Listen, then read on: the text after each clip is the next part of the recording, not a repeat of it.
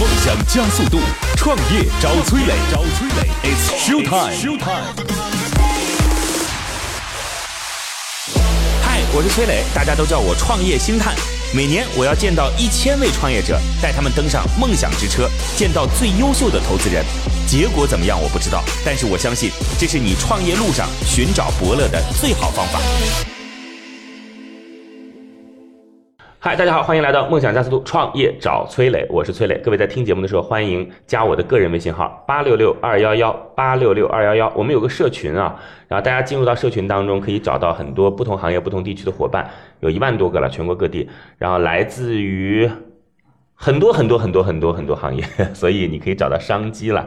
然后我们每天都会有线上的课程，可以找找看自己有没有需要去查漏补缺的地方。这个时代，先得提升认知，再来寻找方向。然后除此之外呢，我们还可以帮您对接投资机构，我们链接了五百多家机构，两千多个不同行业的投资人。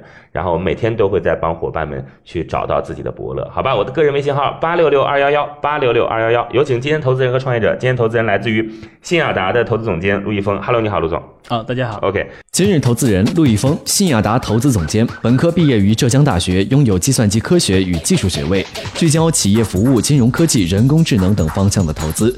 陆毅峰此前在赛博乐任职，参与磐石股份等项目。投资案例：星环科技、趣链科技、协云科技、中安金控、燕融科技等。新亚达是家上市公司啦，也是国内最早的去做金融领域的软件服务的一家公司，对吧？嗯。然后这个我其实对于新雅达这家公司一直觉得特别特别的神秘，特别神秘的原因就是，你看。一家是新亚达，还有一家是恒生，对吧？对啊，对对，就感觉好像就是每次股票有什么问题都跟恒生有关系，对 对对，我不知道跟新亚达有什么关系吗？恒生是当时做了一个类似于像伞状的工具，对吧？就是我可以通过一层一层这个 homes 的这种方式，然后来去放大杠杆。对，那新亚达有过这样的，就是。当然，这两 个两个过去的故事吗？或者呃，两个行业完全不一样。OK，我们是在于银行，他们在于证券。OK 啊，所以就是银行、保险、证券，你们做了银行、保险，他们做了证券。呃，证券、基金。OK，呃，私募、公募啊，这个啊。所以这样看来的话，他做的是一个工具。你说那个事儿怪到 Holmes 身上，好像似乎有点说不过去啊，能说过去吗？嗯，其实 这个东西就是。但是从 Homes 本身来说，应该恒生也是他自己业务创新的一个探索。嗯，因为原先比如说我们也好像这样，其实还是卖软件、卖人头嘛。嗯嗯。但 Homes 的收费模式可能会不一样。嗯啊啊，所以他可能承担责任可能会不一样一点吧。OK 啊，好嘞，谢谢，就瞎聊啊，瞎聊。陆总在很多知名的公司都做过，在阿里巴巴、在同花顺、在红杉树，然后都做过产品经理和负责人，然后之后去了赛博乐，非常非常光鲜的履历。我们有请今天的创业者，今天创业者来自于羽翼的陈露，Hello，你好，陈总。哎，主持人好，大家好。OK，今日创业者陈露，二零一五年毕业于江汉大学，二零一六年加入羽翼，现任羽联公司总经理助理。羽翼，羽翼。这个语言的语，然后那个翼就是张翼德的翼啊，就张飞的那个字翼德，就飞翔的那个翼啊。那做什么呢？羽翼啊？呃，简单点说，我们是做了一个类似在翻译行业的滴滴的应用，那实际上就是把啊、翻译行业的滴滴，类似滴滴的那种商业模型的这种服务啊，是翻译行业。对对，翻译行业是指的，那肯定针对企业了，对，针对企业，对吧？因为个人不太需要专专业的翻译，对，吧所以这就是反过来的，就是我们的客户实际上是 to B，但是我们的服务提供者是呃类似像是一段，他是个人。所以你们是不是有一个叫语义翻译组啊？啊，不是，不是，不是。OK，那个是之前的，就是正好聪明，跟那个没关系。哦，跟那没关系是吧？没有关系。了解。那你们有很多翻译人员，你们是个平台。对，我们是一个平台。然后就很多翻译人员在你的平台当中，对，有需求就直接下单，对，然后由他们来进行链接。对的。这就这样子啊，陈露，我想跟你讲的就是，我也知道你们企业其实是有很多背景的，你们过去是有一家行业中最大的母公司，对吧？对然后现在你们在自己。内部孵化出来，但这种内容其实它市场很大，是吗？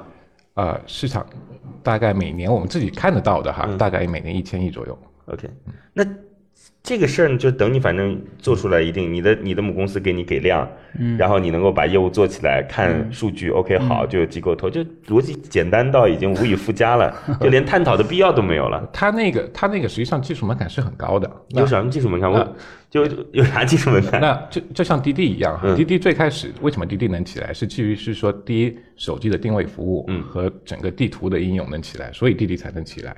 那翻译行业其滴滴是什么意思？他说滴滴打滴滴车打打车的那个滴滴打对对对你以为是那个竞调的滴滴吗？还是 OK 滴滴打车？那翻译行业它其实有一个这啊不啊不，其实不只是翻译行业了，那整个这个企业服务行业都有一个问题，就是我们一直在想把这个服务的提供者，那我们就说这个翻译员了，对吧？那把这个服务的提供者直接 match 的啊，直接对应到这个客户身上去，嗯，但像传统的这个企业模式做不到的，那为什么做不到呢？是因为这中间有行业门槛。那最简单的是说。啊，比如说呃，一个呃一个行业中涉及到的知识太多，啊，我们就拿比如说一个懂，一个可以翻这个财经的，就是他翻上市企业报告，他不一定会会去翻译这个石油的。这我们都知道。我的意思技术门槛在哪里？技术门槛在于是说，我们我们实际上做了一个东西是说，我们可以把客户的需要翻译的东西和议员之间曾经翻译过的这些文件进行进行相似度的匹配。啊，这个是之前所有人没有没有去做的。那我们现在去做 AI 的翻译引擎，那他他做的是说啊，怎么去做这个自动化的翻译？那我们有有这么复杂吗？就是有这不是他只要在自己的履历当中说，我能翻译财经，我能翻译 就是农业，对吧？我我适合翻译说阿里巴巴过去的业务，等等，这不是履历上写明就行了吗？至于要那么复杂吗？呃，但是你履历上写的和你实际做过的实际上是两回事嘛。就是我我们实际上做的不是这个哈，对我们，我们我嗯那那那是这样子，就是、那 OK 啊，那就是我有个认证体系就好了嘛。知乎也有关于答主的认证体系啊，这就是我先认证你 OK，就是直播平台也有对主播的认证体系啊，滴滴也有对司机的认证体系啊，就我认证 OK 可以，那就好啦。哎，这这中间会有问题哈。比如说哈，比如说如果你呃，我们是一个而且啊，还有一点就是，我翻译的东西为什么能够让你平台知道呢？这东西有很多情况下是属于机密情况，为什么能让你平台看到我的翻译内容呢？呃，他看不到，我们看不到。那你看不到，你怎么去判断它是否跟接下来的需求方匹配呢？对，这就是这就是这个嘛，就是我们实际上做的是 AI 型，它是自动匹配的。那它不是通过履历去匹配的，它是根据你的稿件内容去匹配的。对啊，那稿件内容 AI 怎么看得到呢？AI 它不需要看到，那是系统自己去看，就是没有人在中间去看。那是你认为没有人在去，只要能够被你的 AI 看到，就能被你看到，就这么简单的逻辑啊！当当然是这样那了。那那那是另外一回事嘛。对就是这样子啊，就陈露，如我很担心你把一个很简单的商业逻辑，故意要加上很多技术性的门槛，啊，不，这这是我很担心的事儿。对，不不是故意的，因为这中间涉及到啊、一个问题是说，而且呢，不好意思啊，我我我我我来这么说吧，就是比如说我我要翻一个石油行业的投标，对不对？那那本身一个投标书里面涵盖东西很多，比如说啊、我是我是比如说是啊、中石油在乍得建厂，对不对？那它会包含本身的投标书，它会包含政府的这个环评报告，它会包含整个这个呃这个厂的整这个施工建设，比如说采油设备，那还它还包括整个设备的这个呃呃整个设备的这个设备说明。那这项是分得非常细的，不是你在绕开我的提问，我说的是你对它进行一个就是之前的判断，他有否这种能力输入到相关对应的库当中，然后帮助中石化，还是帮助中石油，还是帮助什么？这这这这有什么关系？为什么一定要说我要通过 AI 的方式来去人工智能的方式来判断他以前的文章等等这种方法呢？因为就到底提升了什么效率呢？哎，我只我只有通过文章，我才知道这个议员他本身具备的能力是什么啊、那我只有通过分析客户的文章，我才知道他实质的需求是什么。而且呢，就是陈露，这当中还有一个巨大的问题，就是像知乎的答主一样，它必然属于少数人群。嗯，就是这其实，在某种程度上是由精英来输出服务的，它不是滴滴也说每个人都有这种驾驶能力，所以少数人群呢，你就把这个精英最终框出来，在你的平台当中，也许一万人，假设啊，就能够服务到整个中国市场。我随便乱讲啊，因为他就干这件事情的呀。嗯。是不是？那你说基金这件事情是每个人能干的吗？不是每个人都能干的。那看似每天的中国就说多多多多，也就三十万的从业者嘛，是吧？就三十万的从业者，那你还怎么着？三十万从业者，说实话，我一个一个一个一个去进行人的履历了解，嗯，也能把它梳理出来的。所以今天你看，你只要认识的投资机构。嗯的投资人，你今天去上 IT 橘子，你基本上就能找到他的。他如果不在 IT 橘子当中，基本上就说明他可能不是这个行业的，嗯，对吧？就这个比你这个行业多多了吧？人家不是也进行数据化的判断放到平台上去了吗？那这就会出现一个问题，效率问题。就是谁去判断这个服务的提供者和客户的需求之间是匹配的？其实，我我想问一下，就是为什么我们要用 AI，要用，而且在你的行业当中还写到了关于区块链的事儿，是吗？啊，区块链那个先不谈，那对那个是探索的，这个这个我们只是未来的方向而已。就是哦，它是这样子的哈，那这样子传统服务业有个很大的问题是，你的边际成本没法没法去消失。那就是我刚才说的，我没法去，因为我不可能让客户去判断，比如说我我给你一一千份简历，你去选一个这个哪一个去合适，因为它本身啊、在这个行业里面，就是服务的那个采购者，他不一他不一定是这个实际要用这个的人。了解，嗯，对吧？那那他可能是这个一个公司里的市场专员，也可能是一个采购员，他本身并不懂语言，所以我没法去判断这个我到底要选谁。我我可以给你一千份简历，但是你要选谁是那这个不知道。那传统的方式是这个这部这部分的工作是由翻译公司去干，嗯，那翻译公司中间有有就有巨大的问题，就是啊、所有的翻译公司里面都会分行业，比如说一个组他去做石油，一个组他去做这个制造，一个组可能去做汽汽车，一个组去做这个啊、专门的外贸，那就会导致一个问题，我的边际成本会越来越高。就是我只要新拓一个行业，我新找一个客户群，我后面相应的整个的交付体系、我的资源体系、我的所有的嗯没有这这没没有些就得你说的那么复杂，没有新拓一个行业，行业就这么多，就是这么多行业，这这么 不是说几每天行业都在增加的，主要需求就这么多行业。那个陆一峰你怎么看？你怎么看？对，你们现在这个项目是什么阶段？我们现在跑了大概一年半的时间，然后目前嗯，交易量怎么样？啊，目前去年一七年哈，一七年整个的交易量是七百万，嗯营收。OK，那然后今年会涨得很快，今年呃到这个月已经超过两百万。嗯，啊，你这营收怎么构成的？呃，营收实际上两部分，一部分是这个会员费，啊、一部分是交易，就是交易的那个这个这个费用。啊会员费，会员交了会员之后还要再交交易费。对，OK，就是我我根据不同的会员，因为我们是对中小企业嘛，那 OK 我们我们的单个客户的贡献贡献度大概在三千到。你家母公司叫什么？啊，川神，呃传神对不对？对传神是中国最大的服务于企业的，它是服务于大企业的。服务于大企业，所以就是专门拿出来一块服务于小企业去了。对对对 OK，所以传神都服务的是世界五百强这样的是吗对对对对对？OK，翻译于不仅是中英，是各种语言的翻译，对是吧？对。这怎么怎么看呢？这这怎么怎么怎么来判断这件事儿？嗯，嗯，那你们现在花在这个单个用户的推广成本是多少？啊、大概八百到一千块吧。嗯，八百到一千块钱。对会员费是多少呢？会员费是三档了，呃，最便宜最便宜两百九十九，啊，最，再高一点。啊，最贵的一千九百九十九。OK，了解。嗯，现在是七百多万，是有多少会员呢？啊，我们现在呃去年是三千，三千会员。对，现在那获取的方式是什么样的方式来获取呢？地推嘛，地推现在目前靠主要靠地推，啊，通过地推来做的。对，主要靠了解地推，，就交两百九十九，但他每次还得再付费。对对对。OK，那这个会员的意义是什么？会员的意义就是啊，实际上是区分整个客户的呃对不同的客户需求就了，就是客户净值到底高不高？对对对对对是这意思吧？对对对。那那您是怎么打动他，让他付两百九十九，而且不提供服务的那？很简单嘛，因为我们我们所有的项目的分配、所有的交付中间是不通过人工去介入的。OK，那我们我们的价格对对 B 端来讲，我们的价格会比市面上所有的价格低百分之三三十左右。但只有交了会员费才能享受这个服务哦。不不交也可以，那那那我为什么要交会员费呢？那就就是你中间的佣金会不一样嘛。就如果你交的最高的档的那个是吗？就看其实看你的使用频次高不高了，对是这意思吧？对对对啊对对对对我单个使用频次没必要交，对对但我用的比较高，那我就对交会员费。对对，然后你的你的佣金会少嘛，就价格会那跟那饿了么会员一样啊。对对，我问一下啊，陈总，咱们开诚布公的讲，嗯，是不是希望自己的门槛会更高，所以才加上了 AI 的这不是，不是？这绝对不是，这绝对不是，因为呃，确实哈，我我打一个最简单的比例哈啊，我我之前我们在传神嘛，对吧？大客户模式下我们一千个员工中间有大概两百多人是交付团队嗯。啊，现在那那个是服务大概五千个客户的，，OK，我们现在已经服务到五千客户，嗯，我现在的中间的人数只有三个，嗯，就是大部分百分之九十九的项目是通过，那你们现在已经在 AI 已经在用 AI 的方式来做了吗？对对对对对，已经在用 AI 的方式来做。了解。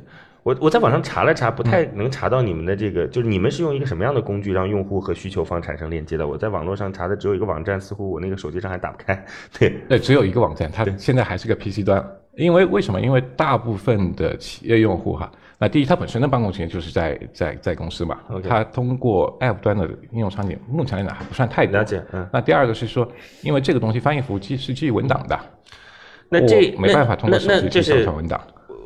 现在提供翻译服务的人，嗯，所翻译的内容都会被你们的 AI 捕捉到，对吗？对，这是一件很可怕的事情，这这是一件很可怕的事情。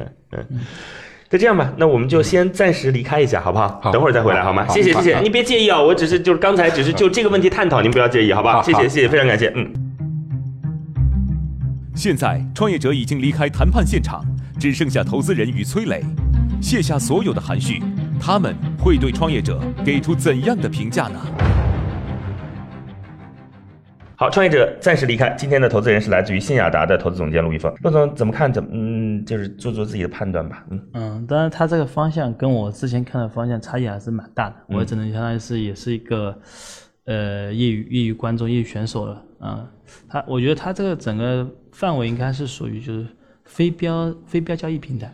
你不是也看人工智能吗？他不是在做人工智能吗？嗯，人工智能只是里面很小的一个点。OK，其实它整个商业模式来看，它其实是想做类似于现在比较热，比如说知识经济或者非标商品的交易平台，共享，呃，共享，共享，共享。呃，共享。这块的平台，对吧？对。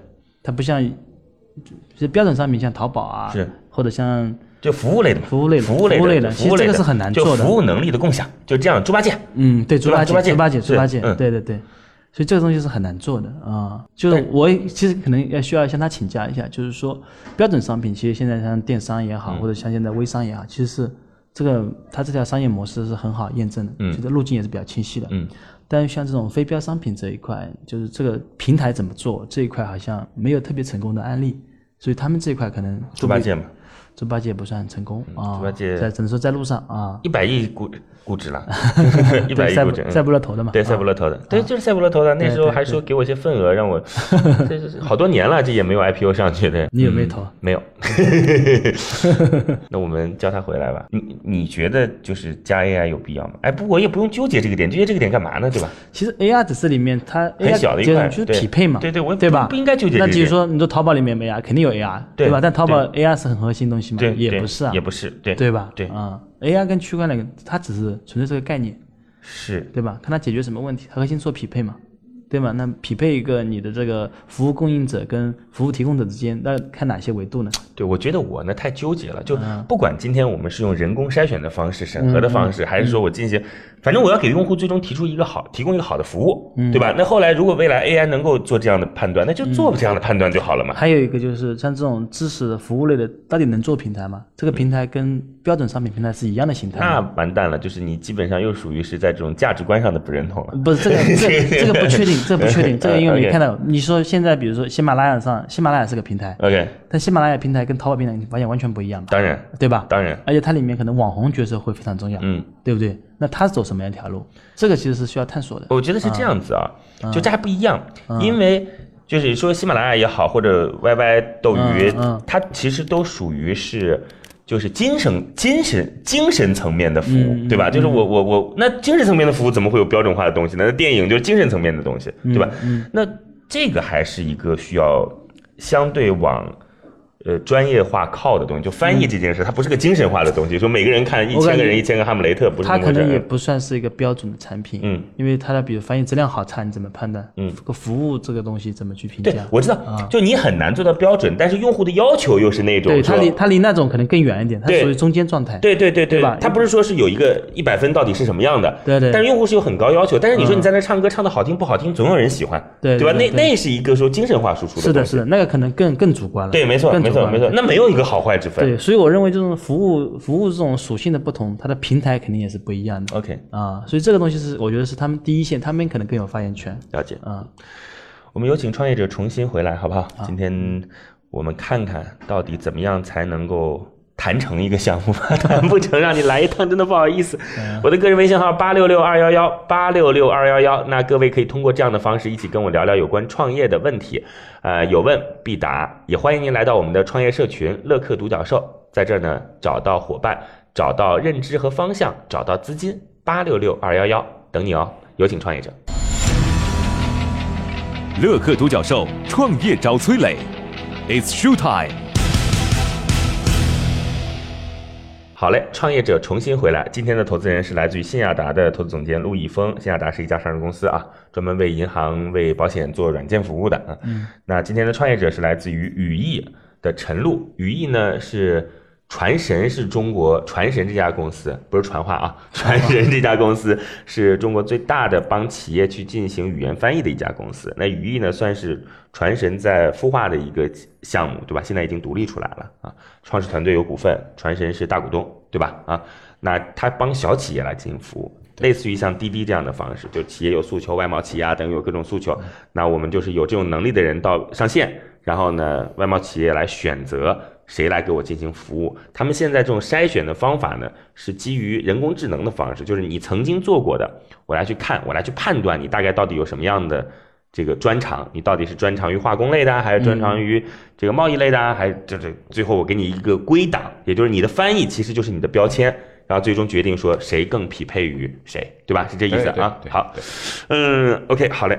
我我其实觉得我先先跟陈露道个歉啊，就是我觉得我刚才有点钻牛角尖儿，就很抱歉，因为我觉得呢这件事不管你用 AI 也好，还是不用 AI，用人工智能还是不用人工智能都不是关键，不是关键的原因是最终给用户提供的结果才是关键。就你今天如果用 AI 做的不好，那对不起，你得换人，对吧？如果你今天用 AI 做的好，提升了效率，那 OK 没问题，因为。它不是说 AI 是一个过程，而是结果是一个过程。就淘宝今天说我千人千面，但是淘宝总是我在淘宝上一直刷不到我想要的东西，对不起嘛，就是你再千人千面没签到我嘛，是吧？就大概是这意思。所以我还是向你道歉，我觉得没有没有必要去探讨那件事。OK，所以接下来时间来交给陆一峰，陆总，嗯，陆总你好，哎你好。就首先就是您这个翻译可能不是我平时在看的，所以我可能也不专业，只是反正探讨一下。对，就是我不知道，就是您这边公司定位应该还是做一个平台公司吧？对，平台公司，嗯，对吧？对，其实就是非标准化的服务共享公司。对对对对对对，是的，对，这这这这中间其实呃麻烦在哪里呢？麻烦在于是说本质上我们是平台公司了，但是你实际上啊，因为我们 to B 嘛，对吧？它需要有发票，需要有这个这个背书这些东西，那实际上。对他们来讲，我们可能也是一个做服务型，就是这个认知会很会很模糊。现在是现在是用户统一朝你来付费，你来给用户开发票，对不对？对对对，是吧？对对。那你跟那边的结算是劳务费吗？还是怎么样？劳务费，那就其实还是有很多财务上的问题的。对，对这样的公司都没办法，对对，避免不了。嗯，来来，陆总你继续，嗯啊。就平台公司的话，就是我们现在看到比较成功的标准，像淘宝啊这种。对对对。就是可能跟这种平台公司比，我们可能有它相同的地方，也有不同的地方。猪八戒就是他们的这种。猪八戒号称是就是知识服务共享里面的淘宝嘛，嗯，对不对？嗯嗯。就是我不知道这种就非标产品的这种平台，您看来就是。比如跟淘宝，比如像 B to B，它跟淘宝就不一样。对，用用淘宝的人去做或方式去做不起来，就做不起来。对，对吧？这里面肯定是有一些问题，有一些原因在里面。对对对。另外一方面就是说，一旦号称做平台，它的对于这个呃平台的这种呃能力啊或者一些要素，其实可能有需要有一些类类似共性的东西。对。所以我不知道你们在看这种淘宝平台，从或者从淘宝或者之前标准产品来，你们可以得到什么东西？就是说哪些可以借鉴，哪些觉得差异是蛮大的？啊，我我觉得那个。不管是淘宝，淘宝其实它本身也做，它有淘宝服务，对吧？那还包括像猪八戒。那我认为它，我们在我们看来，他们实际上是在一点零的阶段。那他们做的实际上是什么？他们做的是信息的展示，对不对？就是我把我把所有服务提供者或者我的商品展示在网站上。那那基于这种模式呢，它的它的这个这个实际上它的收入来源实际上是广告费嘛？就是我通过收入竞价也好，通过这个展示也好，通过这种方式来收费的。那就是回到刚才那个问题，就是我们到底是平台还是服务？那当然，这个，但我们现在是不一样的。那啊呃，我们现在就是我们帮在那个基础上去解决了效率的问题。嗯，就是啊，我不帮你去做推荐，就是我不会在我的首页上去展示说啊，这个这个，比如说这个这个议员给了我一万块钱，我帮你推到首页上，这个我们不做，我们只会帮你去找最好的。就是最适合你的，嗯，啊，比如说这个，呃，这个，呃，今天你去，你需要去翻译一个这个石油的投标书，那我会去自动的在后台去帮你搜出来这个议员他做过类似的稿件，我告诉你他的匹配度是多少。那然后他们做的好的是什么呢？就是在传统的服务中间，这个呃中间的就传统的这个服务公司和客户之间的关系是不打通的。因为本质上它是一个中介公司嘛，对吧？它中间是等一下，等一下，就跑太远了。陆总，你刚才问的什么问题啊？就是他说，其实我是想通过他这个问题来看，就是他们对于这个行业认知以及团队以及做的事情的匹配性上，看这个点我是想。就陈总，你在回答什么？我我我是说，从我我们怎么去看淘宝和猪八戒的这个这个事情？或者我问再具体一点啊？呃，就是我认为任何平台经济啊，不管它的形态怎么样，它其实核心就在运营用户。对对吧？对这个是万变不离其宗的。对的，那就是在于用户这一块，我觉得不是，嗯，围绕着用户这一块，包括你们用户获取啊、留存啊，嗯，以及整个的一个，另外服务经济，它可能用户跟用户之间交互载体会不一样。对我就想看到就是你们在用户获取、用户留存、用户运营，以及服务平台这一块跟标准商品这个，你这个用户交互的载体之间有什么差异？啊，我们的用户呃，因为我、我看你们背景可能是比较传统的背景，是吧？对对对对，所以我觉得你们干这些，一方面你要得懂懂互联网，嗯，得懂用户，对吧？嗯，同时这里面可能还得去探索出整个服务经济这一块的，嗯，你这个合适的一种产品形态嗯哼，啊，而人工智能也好，是不是啊？这里面很小的一个点对对对对，这样啊，陆总，就我帮他讲啊，啊，或者说我不是帮他讲，帮自己讲，我觉得这个不太存在用户运营的问题。我觉得他的这个事儿啊，嗯为什么不存在呢？因为需求很清晰，我就是要个翻译，嗯，那就取决于你想做什么事情。如果想做个 B to C，所有服务都我来做，那就不需要什么平台不了，我通过工具提升效率就可以了。对，没错，你说的用户运营当中还包含就两端，对两端。就一端是需求方的，我们不谈了，就有需求到这儿来，对吧？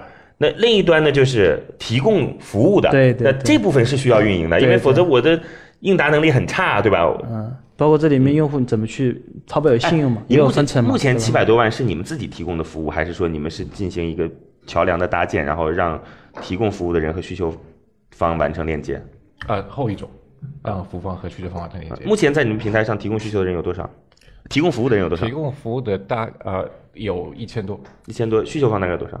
需求方现在，嗯我们讲两个，就是注册会员大概是五万，嗯，然后这个呃注册注册用户数是五万，嗯，然后会员就就是那种买了会员费的是五千多，OK，了解，五千多啊。你认为说平台上的就是你们自己专门建立档案一万人够不够服务？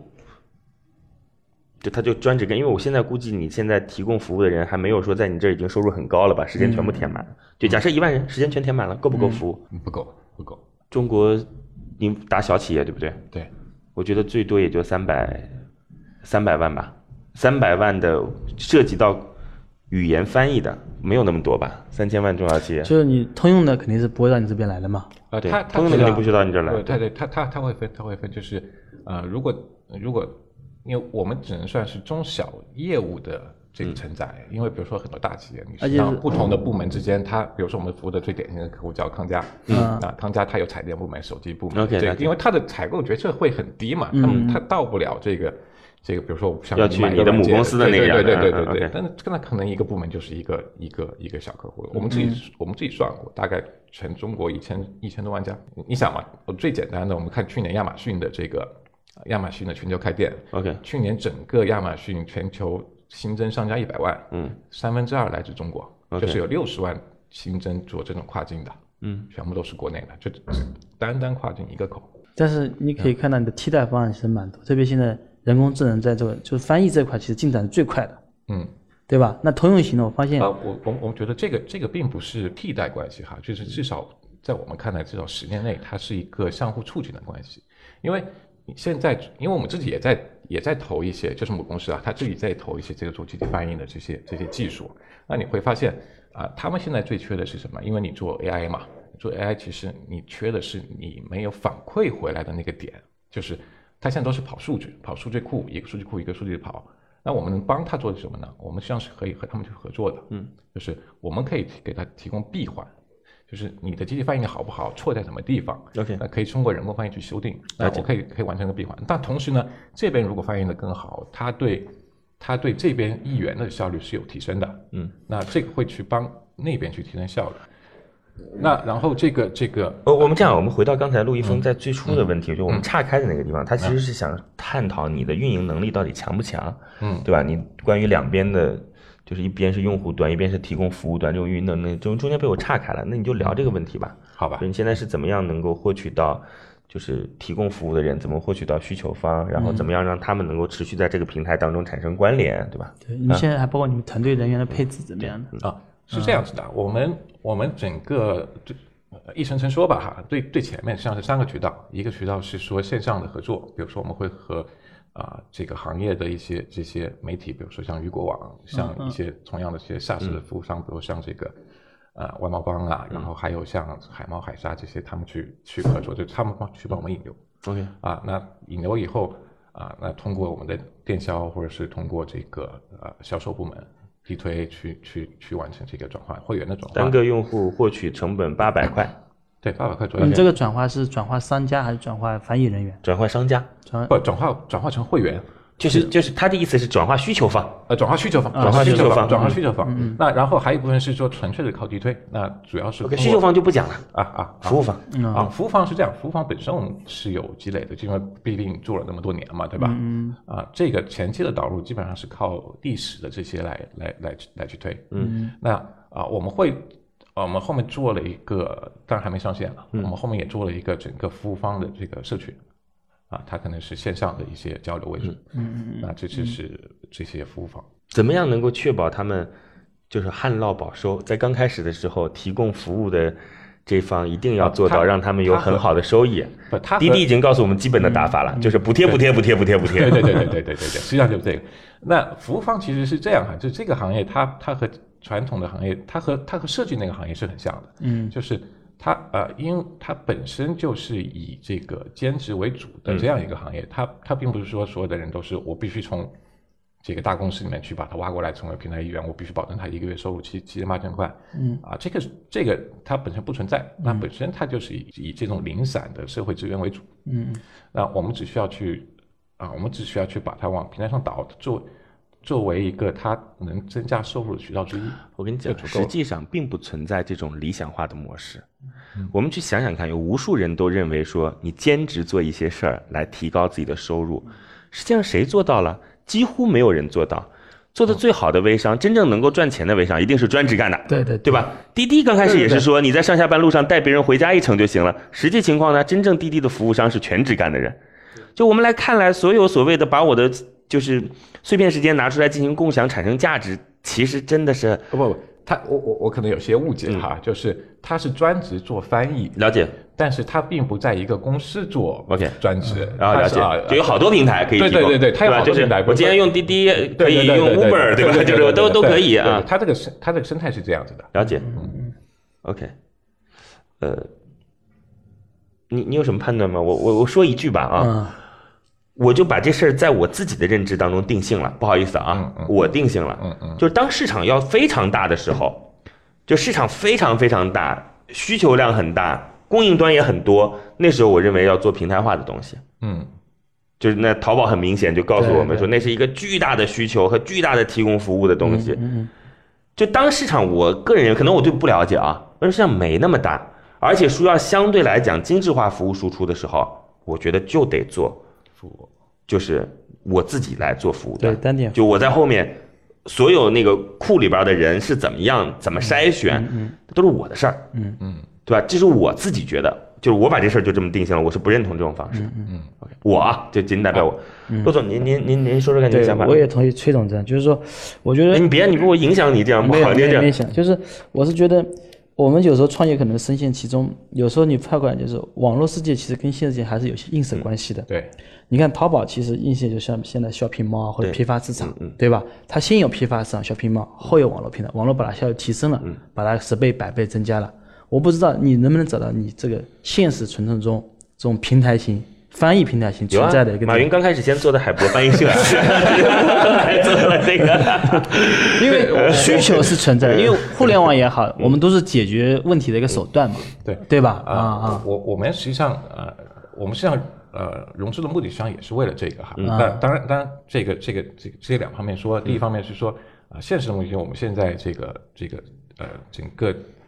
整个销售的速度太快，就是这个前面跑得太快，啊。那本来储备的那些钱不够用了，那获客速度远远超过我们的想象，就是呃，你现在是在贴钱获取获取用户那那肯定嘛，肯定嘛，打法都是这样的。那不是，我就不是，真的，真的，真的，真的，就是我们有曾经有过一些方式是贴钱获取用户的，我打掉了，就不我说不这么干了，嗯，因为我们不是那种能够大平台大融资的啊，对，那那那那，实际上看看看看看你自己打法看自己的打法看自己打法对那我们希望做的事情是什么呢？我们希望做的事情是说，第一，我不仅仅可以去做翻译服务，嗯，那我可以是做整个分布式的，比如说我可以明天我可以去提供设计，然后我可以去提供，比如说法律咨询，啊，提供一些物流打印这些这些信息化的东西进去，对吧？那无非是呃，反正客户在那儿嘛，对吧？那比如说你你客户今天采购翻译是一万块钱，那可能后天你采购这个设计五千块钱，你后来你采购其其他的服务，你可能多少多少钱？那故事当然都是这么讲嘛。落实到这个产品上，它是很现实的。那为什么为什么我们觉得通过翻译这个事情可以这样去这样去从一个点到那个线呢？嗯，就说第一啊，翻译本身它实际上你看它是信息。对不对？那我们看支付宝的信息为什么值钱？是因为它是交易的信息，它它有很很强的信用价值。理解，真的。那这我们时间关系差不多知道了。就是我我知道你想表达的意思，就是第一个呢是这轮融资呢是希望自己的用户能够更多有这样资金的支撑。第二个呢是他认为这批用户的价值不仅仅是在翻译层面上，还有更多未来可以开发的空间。就在这点上，我还是不认同的。陈总来告诉我们今天要多少钱？嗯啊，我们要五千万，出让百分之二十。嗯，去年做了七百万，还是一个亏损的状态。对，但是要五千万百分之二十，嗯，但是我们现在太太夸张了。不，我们我们今年今年到到现在这个月哈，就是这个月还没完，啊，这个月单月已经到两百万。了解。那预计如果按这现在这个数字的话，就每次我们算过，大概是到今年年底的营收就会到五千万。嗯，OK，好吧，那两个选择，第一个选择是结束谈话。第二个选择是坚持要个答案，你的选择是？坚持要答案，坚持要答案是吗？好，我们有请来自于新亚达投资总监陆一峰，他他不会给你 yes 的，就我可以很清晰的跟你讲，他不会给你 yes 的，这个就是这样的价格，我觉得对于标的的要求是非常非常高的，嗯，就五千万百分之二十投后百，就是投后是两点五亿嘛，两点五亿，那真的是要求你各种。各种非常严苛的要求了，嗯现在的利润对赌，对吧？对，然后 回购是怎么样的？那大家都很谨慎，很谨慎，很谨慎。对，理解，真的是很谨慎。那行吧，来，微风，来，请给出我们今天的创业项目一个最终的选择。创业找崔磊，悬念即将揭开，是创业者成功拿到投资，还是导师心头另有所好？导师，对于今天的创意项目，你的选择是 yes 还是 no？好，我们来看一下陆一峰最终的选择是待定。来，陆总，哎，原因是，嗯，我是觉得就是很多原因，反正您刚才也讲过了，我感觉就是整个这个需求到底是否存在，其实还是需要验证。那需求是肯定存在的，就是这种方式是不是满足需求的最好方法？对应该是这样讲，对对平台这种模式是否对存在？需求是一定存在的，对对吧？而且是一个很大的市场。对对对对。呃，我们我们多多沟通吧，好不好？好我其实我其实我我我如果有时间的话，我想跟你聊聊看，就是如果今天你所做的这些方式，包括一上来讲的 AI 项目计划书说的区块链，以及未来说要打的长尾和平台，如果今天你所有的目的，我们下了节目可以很直白的讲，是为了打动资本，假设啊，那我我有必要跟你进行一些沟通和交流，因为你看似时下最流行的表达方式，其实并不一定是资本最爱的方式，我们可以沟通沟通，好不好？可以可以好嘞，非常感谢。那我们就在我的个人微信号当中见面吧。我的个人微信号八六六二幺幺八六六二幺幺，有关创业的问题有问必答。再见。感谢润湾孵化器为梦想助力。每个清晨，无论你是在拥挤的地铁，还是在汽车的车厢，还是在汽车的车厢。戴上耳机，打开音响，你就站在了创业投资的最前沿。创业投资的最前沿。每个夜晚，无论你在公司还是家中，打开微信，你都可以和来自全国的一万名创业者，在乐客独角兽社群里共同学习成长。